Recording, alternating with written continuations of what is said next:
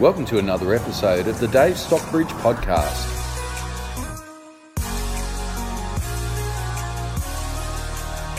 So, without a doubt, the biggest question that comes up at this time of year is what is going on in the real estate market? What can we expect? And what do you think is going to happen to property values over the next 12 months? Well, I'm Dave Stockbridge from Real. Thanks so much for joining me. I'm a real estate agent and auctioneer of over 20 years experience. My knowledge of the industry and of the marketplace is intimate and I take this opportunity every week in order to bring you some information, advice that I hope helps you make and save tens of thousands of dollars. And in answering that question about what is going to happen in 2019, uh, the easiest thing to say is we find it very, very difficult to project any more than three to six months. Our marketplace tends to turn on a dime. And although we're not completely immune from what's going on in the rest of the world, it's fair to say that micro marketplaces do behave in different ways. So, for instance, uh, it's quite well known that Adelaide has a two speed market. And this is often the case of um, a, a, lot of um, areas that have uh, satellite cities, for instance, for many, many years. You see that there's um, a, real differential um, between what happens in the uh, highly desirable suburbs and what's happening out at Mortgage Belt or to lower to middle class areas. Now, if we uh, look at, say, an area, the, the most, outermost northern suburb of Adelaide is Munno Para West. So if we look at Munno Para West, for instance, there has been next to no capital growth. And as a matter of fact, there are a lot of people that are selling 10 years down the track for less than what they paid. Um, there. So you can see that, that that's a very uh, depressed marketplace. Now, would it have performed worse if we'd experienced the, the tragedy of the GFCs was experienced elsewhere in the world? Well, perhaps.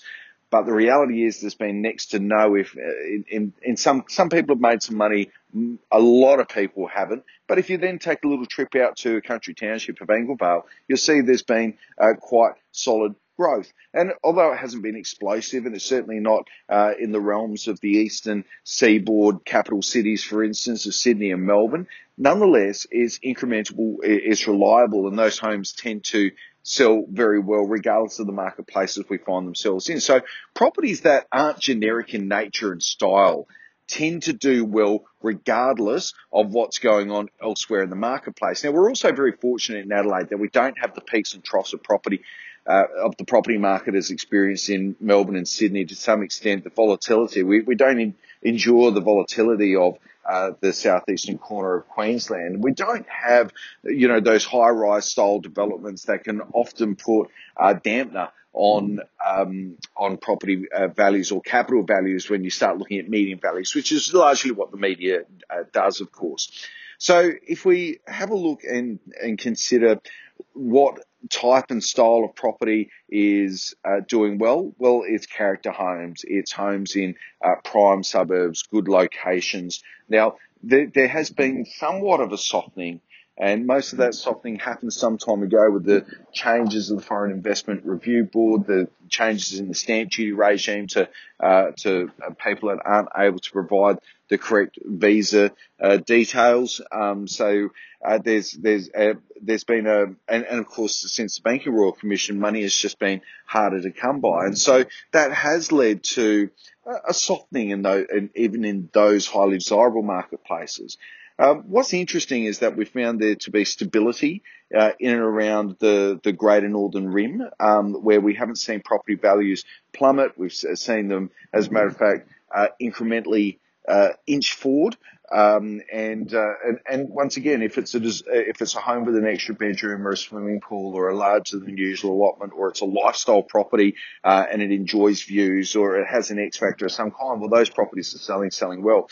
So the the story of the latter part of 2018 was uh, simply that properties were still selling well, but if they were going to sell in a competitive environment, it was likely to happen in the first two to three weeks, and then after that, it became hard graft. Um, whereas say 18 or so months ago, you know, a property could enjoy good sustained interest over a period of a month or two. And so if the vendor had said no to a fair and reasonable or, or a very good offer early on, well, the chances were that uh, within the next month or so, there'd be another offer or two that's comparable enough for them to say yes to. Uh, that's probably less the case now. Well, it certainly appears to be the dynamic that we're seeing playing out is that new releases are very warmly received, but once that initial interest dies down, the better buying uh, can be had by purchasers that are, are willing to uh, be patient and perhaps have that strategy in mind. But of course, you know, my job as an agent is to leverage that. And I know that regardless of whether the property's been on the market a day or, or 10 weeks, if a buyer walks into it, has an emotional connection, loves it, uh, and there seems, it appears to be some level of inferred, if not actual competition around that listing, well, I, I know I'm every chance of negotiating a great outcome. And most buyers are working to a time frame and most buyers are highly emotional and so they're not really willing to wait it out two or three weeks to see if nobody else buys it in the meantime. But therein lies the opportunity for those buyers that can pace themselves through the process and buy well. And I say those people will do well in 2019. Um, I do feel that the good news, the latter part of last year, uh, with the, the space agency uh, coming to Adelaide, with uh, the defence contracts that are finding their way to South Australia, uh, with the good news with Whyalla, uh, with big announcements uh, coming from BHP. The, these things do bode well and kind of remind us of the early 2000s period where there was particular momentum uh, in our local economy. And I guess the drivers were uh, somewhat a little different. We certainly don't have manufacturing being that main driver, but we are seeing that space there at Holden's uh, being occupied and quickly as part of the Lionsgate a commercial precinct with Sonnen's moving in there, um, and there'll be more jobs on, on that site of Holden's uh, within the next 12 months than what there was 18 months ago. So, I mean, this, this is uh, terrific. Uh, I should say, sorry, 24 uh, to 30 months ago. So this is terrific news all round. Um, but I do feel the fundamentals are good and they're solid. But I do see buying conditions, uh, market conditions normalising in the favour of purchasers. And let's face it, vendors have had it for the most part, pretty good. The the story of the last of this cycle has been uh, one where vendors have done very well for the most part. Uh, save for those people that bought in so, certain localities, particularly further north and further south. But nonetheless, you know, the market's been kind to most people over the last seven to eight years. So what does make the difference come sale time? Well, that's a, that's a very interesting one. And it can actually make the difference in a greater percentage in, on top of your property's value than what market could deliver uh, within a, say, a 12 month period or an 80 month period, even in a boom market. So your appointment of agent your appointment of agent is critical. Uh, your agent has the capacity to add five or ten percent to the property's value, to your property's value, um, simply by well, in some cases, can he negotiate? But often cases is the offering you the very best advice because positioning is key. And for as long as we're talking about an intangible, that being your property's value, it's very difficult to know precisely where to position it.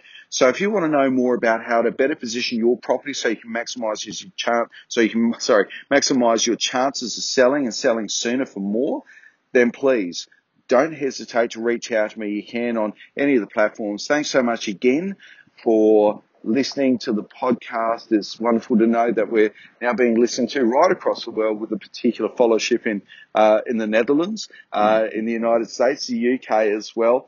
Um, so it's wonderful that people are tuning in every week, uh, listening to what I've got to say all around the world, even though it's very dialed in and specific to the requirements of local property owners and prospective purchasers. But thanks so much for your support. In 2018, we started this podcast just 12 months ago and it's wonderful to be 12 months down the track and still delivering you more information for more and more people to be subscribing and to listening and tuning in across SoundCloud, iTunes, uh, and Spotify. So thanks again, everyone, and uh, I'll look forward to bringing you more next time. Thanks for tuning in again to this episode of the Dave Stockbridge Podcast.